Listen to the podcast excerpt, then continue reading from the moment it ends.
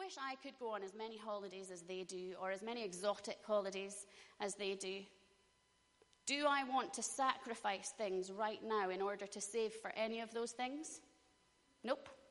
So therefore, they're not going to happen, are they? Because I'm not willing to put the hard work in now to make those things happen. And if you're anything like me, uh, Caitlin and I were having this conversation the other day. Hi, sorry, Caitlin. Uh, where she'd looked up a, a sign that said, To do this job, you must train for nine months and sit 14 exams. And for Caitlin, that was like, What? Nine months? 14 exams, that is awful. I was like, Caitlin, that's like nothing. you know, lots of us have to study for years and years and years and years and then sit hundreds of exams or essays or, or whatever. Or even, maybe it's not even that we study, but actually you're learning on the job. We don't often look at the hard work that has to go in when we think, I want to do that really cool thing over there. And folks, it's no different in church. I'm just going to call a spade a spade. We all do it. We all look around in church and we place importance on certain things. We look at people around us and we think, that's quite cool. I'd like to be involved in that. But not for a second are we thinking about the amount of hard work that goes into those things. Um, uh, she's not here, but I have asked her permission to use her as an example. But the lovely Lorna McRoberts who you know, um, if you've been around for a little while, has done our leadership academy. So she spent 10 months training because many of us could see that her and her husband are destined to do something in terms of church leadership. They didn't necessarily see that, but that was okay. So she eventually went off and did Leadership Academy, and she had an incredible time, okay? We were privileged enough to see the transformation that happened within her. If you saw her leading services, you'll, you'll know what I'm talking about. But there was this wonderful moment that I had with her where she felt a call from God to preach. Uh, and what happened was she got super excited because it's a huge privilege to share God's word with others is massive. It is an honor, it is a position in many respects, and it's one of those things that you think, wow, that's amazing. Thank you, God, that you're going to do that for me. I was with Lorna on the day that she had to preach at our lifestyle service on a Monday, and I kid you not, she would describe it as a chrysalis moment.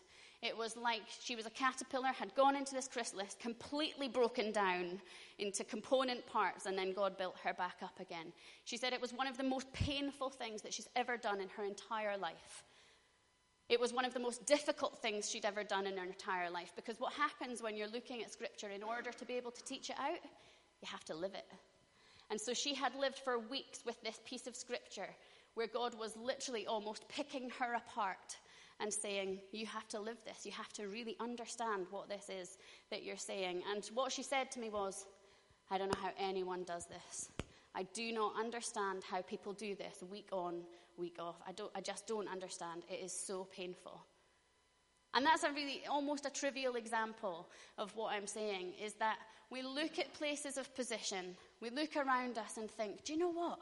Our kids' ministry is off the chart incredible. Those kids came in here and gave us words and pictures, and every single one of them were spot on.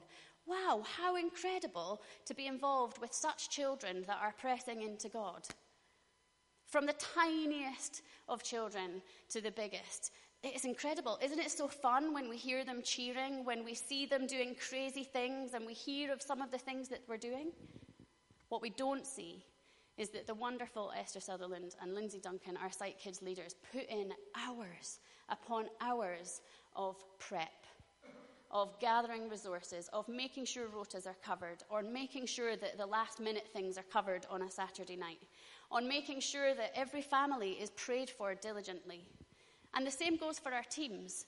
And I've picked kids' ministry, but the truth be told, I could pick absolutely any one of our ministries because we have incredible ministries here. And we have incredible people here who do what they do. And they do it incredibly well, but I can bet you if you asked any one of them, it's hard. It's hard work doing what we do. But we do it because God is asking us to do it. We do it because it is an honor. We don't do it because we think, that's cool. Maybe I'll get picked. Or the reverse, please don't ever sit there and think, no one ever picked me. I really, really want to do that thing, but I'm going to wait until someone asks me because that means I'm popular. That's really not what we're saying here. Jesus says, Not so with you. Jesus says, Let's not be like that.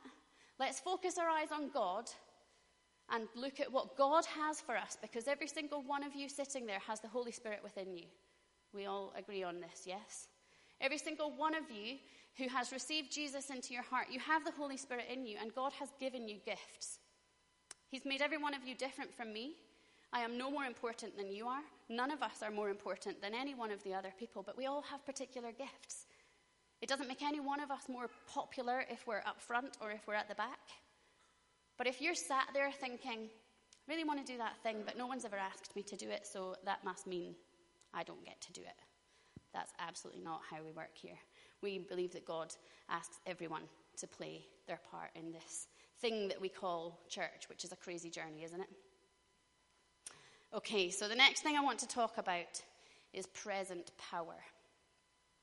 They all begin with P, by the way, isn't that cool? Two P's. Ah.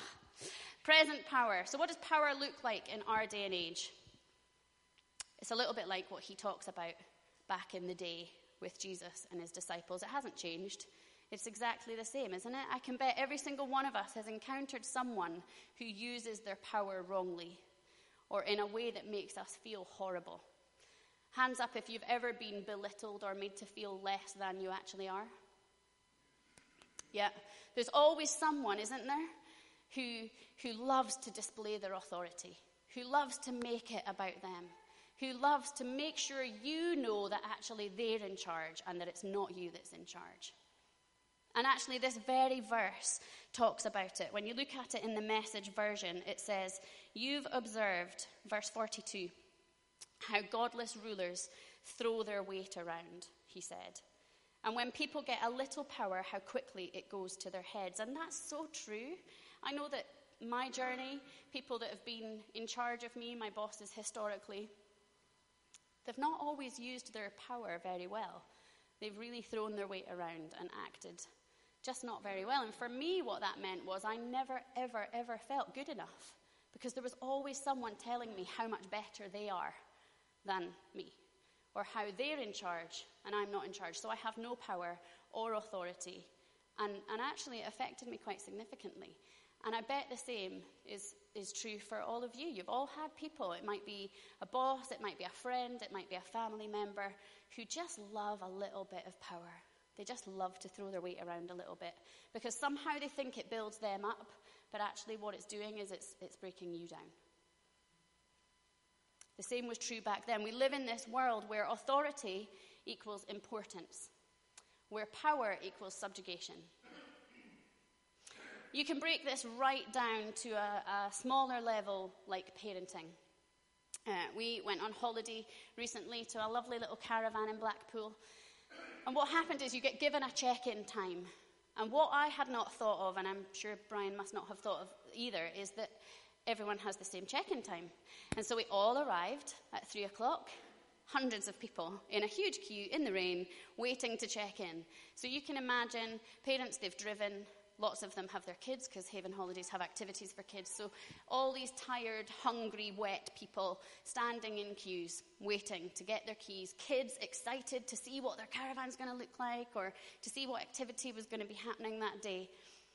And what I saw, I sent Brian and the kids off and I stood in the queue, but not many other people did that. So what I saw were all these families around about me, and one family, bless them, did not really use their power as a parent very well in that moment. What I heard actually made me super uncomfortable to the point where I almost left the queue because what they wanted was for their children to just be quiet and to just sit still and wait in the queue until we get our keys. That's not really how they worded it, though. They swore at their kids, they slapped their kids, they sent their kids off, and of course, they kept pinging back to them. And what I found really interesting about all of this is, of course, the kids are just trying to entertain themselves and they're playing silly games and they're getting a bit raucous. But of course, the parents would be shouting at them. And then the older siblings did exactly the same. Because you see, we learn, don't we? So the older siblings thought, oh, it must be okay. This must just be how we treat younger kids. And so they did the same. It was so uncomfortable. But then, fast forward a couple of days, what I saw was a different family where the woman had taken her child out of the restaurant and I was heading in. And I'd hung back because I was waiting for Kieran. And what I'd saw was this lady had taken her child out and she was down on his level, looking at him in the eye and explaining that what he just did was not okay. The way he just spoke to his mum is not okay, and we're going to sit outside this restaurant now until everyone else has enjoyed their meal, and then we're going to go back in and we're going to apologise for the fact that you just hit mum and you said things that you shouldn't have said. And I honestly wanted to cheer her on in that moment. I was kind of stood a little bit away from her thinking, yes, that's how you use power. That's what Jesus is talking about. He's talking about us loving one another. He's not talking about us never exercising any authority ever. He's not talking about not having any boundaries. He's not talking about being, you know, so loving and caring that we never challenge one another. This woman uh, got down on his level, loved him, explained exactly what he did wrong, and then gave him the opportunity to make it right. But what I saw just after that was they went back, because we were sat not far from them, they went back. Little boy apologised, finished, his, finished off his food, and he went off to play. And then the mum broke down in tears onto her mum's shoulder and she was like, That was horrible. I can't believe that just happened. People were looking at me. And of course, her mum was telling her how well she was doing. And I just thought, Isn't that a significant picture of what Jesus is asking of us? Because it's hard. It's hard when we have to love people well, even when they're doing things really wrong. It's hard to really persevere with your boundary, but to do it in love. It's much easier to just throw your weight around and shout and swear at the person that's not doing the thing that you're asking them to do, or to get so cross with them that you won't even speak to them. It really matters what we do with our power and our authority and our influence. And so, whoever it is you have around you that you have influence over, whether that's your friends, your family, your siblings, your bosses, people just in the shop, really matters how we do that. So let's do that well. Because what Jesus is saying here is that's what they do, but not so with you. Not so with you. The last thing I want to talk about um, is let's see if I can say it this time. Oh, I can't say it. Precedent presented. Yes. Jesus presents us, thanks, a perfect, here's another P. Jesus presents us a perfect precedent doesn't he? He is the ultimate example. This is Jesus. He is our King, our high priest, our best friend, the person who loved us so much that he came to die for every single one of us. And what he's saying is that he came to serve, not to be served. It's one of the most shocking, controversial things that I think he could have said in that moment. He didn't come to say, I am the king and you will do what I'm telling you to do. He didn't come to say, I'm going to do this really, really great thing for you, so actually you're going to have to be grateful for the rest of your life, and I'm going to make sure you know that I did this thing for you. He came to serve every single one of us. And if you read all the way through the Gospels, what you see is this Jesus who loved his people so well. He even washes their feet. He makes breakfast for them on the beach. He looks after them and he speaks so kindly to them, like this, where he's saying, Hold on a moment. What you've just asked me, actually, you don't really understand what you're asking. This cup and this baptism that you see, those are references, by the way, in the Old Testament for suffering and for judgment. This thing that you see, and these things that you know I'm about to go through, actually, do you really understand that you're asking to go through those things too? And of course, they very boldly go, Yeah, we can do that. And Jesus is like, Actually, there is going to be judgment coming your way, there is going to be suffering coming your way. But what you're asking, I can't give you because it's God that appoints position. It's God that gives us our authority. And how does it come? It comes through serving. Our authority comes through serving. Through loving one another so well that we look after one another exceptionally well. It says it in John's Gospel, doesn't it? This is how we'll be known. This is what will draw attention from other people that we loved one another in such a countercultural way that people ask questions. If we read verse 43 and 45 again, just to refresh our minds. Let me get it. Jesus says, Not so with you. Instead, whoever wants to become, become great among you must be your servant, and whoever wants to be first must be slave of all. For even the Son of Man did not come to be served, but to serve and to give his life as ransom for many. Um, I've had the amazing opportunity this last week to go down to a festival down in Stafford called Naturally Supernatural. Um, it's run by the guys that do Soul Survivor. And it was incredible. If you get the chance to go next year, you should make it happen if you can, because it is the most remarkable experience I think I've had in a very long time. But one of the things that happened there was there was a um, couple who run Causeway Coast Vineyard in Ireland and were interviewed. And it was one of those moments where they spoke from the heart and they didn't really think they were sharing very, anything very profound, but you could actually feel the ripples of, of what they were saying across the room because they just shared their heart. They shared their heart to see communities transformed. And they put it in such a simple way that it was almost like, well, that's obvious. Why wouldn't you all want to do this? But for those of us that were listening, it was like, wow, wow, these guys are holding firm to what they know they were called to do. I'm sure I'll have many stories from that festival, so I'm not going to tell you them all. But what he said in one of the moments was, I want to get to heaven. I don't want to get to heaven and say, what a lovely church. What nice people. We did family really well. That was so lovely. But actually, the city didn't know that the church was so lovely. Nothing changed. He wants to get to heaven and say, Wow, what an incredible church. What wonderful people. What a family we created. And our city was transformed. And guys, don't we want that? We want to get to heaven and say, I loved my church. I loved my people. They loved me so well. They showed Jesus to me. And our town and our whole region and our whole nation was transformed off the back of it. I'm hungry for that. I don't know if you are, but I want that. I want people's lives to be transformed because of how we are with one another.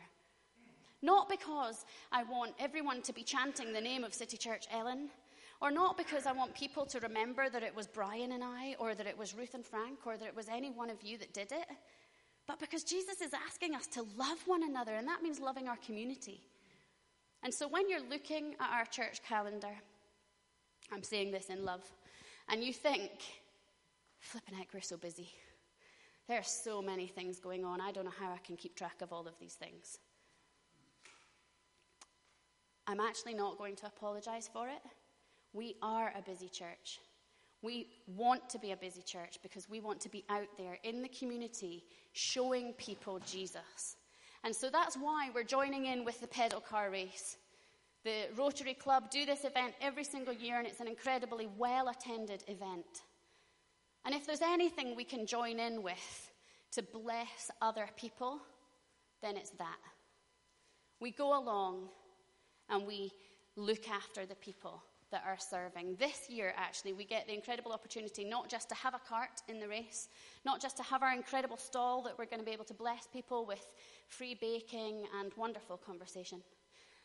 But this year, we also get the chance to marshal some of the races with them. We get the chance to put out some crowd barriers with them.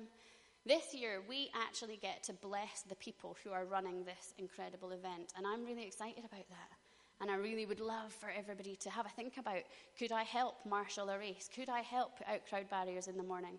Could I help set up? Could I help set down? Could I just be around to have conversations? Could I hand out water to the team that are putting on this incredible event? Because we want to be a church that blesses other people doing things in their community. It's why we're doing a Ceilidh in October, not least because, by the way, it will be our fifth fifth birthday this year, as Ellon coming out here five years ago this year. So we're having a bit of a shindig and a party for that. But also because we want our community to come along and be blessed. We want our people, the people that we know, that we've been journeying with, that we've been having conversations with, to come and have fun with us. And maybe, just maybe, realize that we're kind of normal, as much as we can say that. Jesus is the perfect example that we must follow. And I'll leave you with this last story. I've spoken way too long already, as always. Um, on the last night of Naturally Supernatural, Mike Pilavachi brought this young guy up onto the stage, and we'd been introduced him to him, introduced to him a couple of nights before, because this guy was called Dan, and he was a worship leader, and he'd led us brilliantly in worship um, a couple of nights prior to that. But he brought Dan, this young guy, up onto the stage who was all super embarrassed, by the way, in front of like 3,000 people. It was very embarrassing for him. But what he said was, This is Dan. Dan, we met last summer, and he came um, to serve. What, he did, what you do for Soul Survivor, the way they manage to pull off such big events is you can apply to go and just be on team and you can apply to be on team to go and pray for people or to just go and help them set up, set down. And this is what Dan had done. He'd applied to be on team and he went and he served. And Mike recalls finding him everywhere. Everywhere he looked, there was Dan, asking him, Do you, do you need a drink? Shall I, shall I get that for you? Have you got everything you need? And if he wasn't right next to Mike, he was next to Tom, the, the worship leader, or he was setting up equipment somewhere, or he was cleaning the floors, or he was cleaning toilets. There was Dan doing what needed done. And then what Mike said was he had a conversation with Tom, who heads up all of the worship for Soul Survivor, and said, Who is this guy? He's everywhere, and he's like cleaning and getting me water, and like nothing can ever be too much for him, kind of thing. And what Tom said was, Yeah, that's Dan. He's from X church, mostly because I can't remember, but also because I wouldn't name it. He's from um, such and such church, and actually, he's quite a big deal in their church. He leads all of their worship. He's an incredible, incredible musician, and he's really well respected within his church. He's one of their leaders. And Mike was like, Really? Been cleaning the toilets? like, oh my goodness. And Mike said, that is what we're looking for. We're not looking at your CV, folks. We're looking at your heart because that's what God looks at. He always, always, always will choose character over gifting. God wants to know that you're willing to just go and do what needs done, like Dan, who just went and made himself available because he knew that God was doing something incredible in that place and he wanted to partner with God in that. He never once mentioned that he was a worship leader. He didn't go there and secretly hope that, oh, maybe, maybe they'll ask me if I play. Maybe they'll pick me. Or, or maybe they'll choose me. Maybe they'll just somehow find out. Maybe they'll do a bit of research. It didn't cross his mind because he knew that he was meant to be there to facilitate what God was doing. And here we are, a year later, and here's Dan leading us all in worship because everyone recognized that that's what we want. We want someone who is willing to do whatever it takes to partner with God. And so, from this passage, what we're reminded of is that popularity is actually not what we think it is when we look around us that power needs to be displayed and displayed really well, and that actually our power and authority doesn't even come from us being told that we're a leader or we're in charge. It comes from God, and it's Him that appoints and anoints. It's Him that gives us what we're meant to be doing, and so it's Him that we should look to. Shall we stand?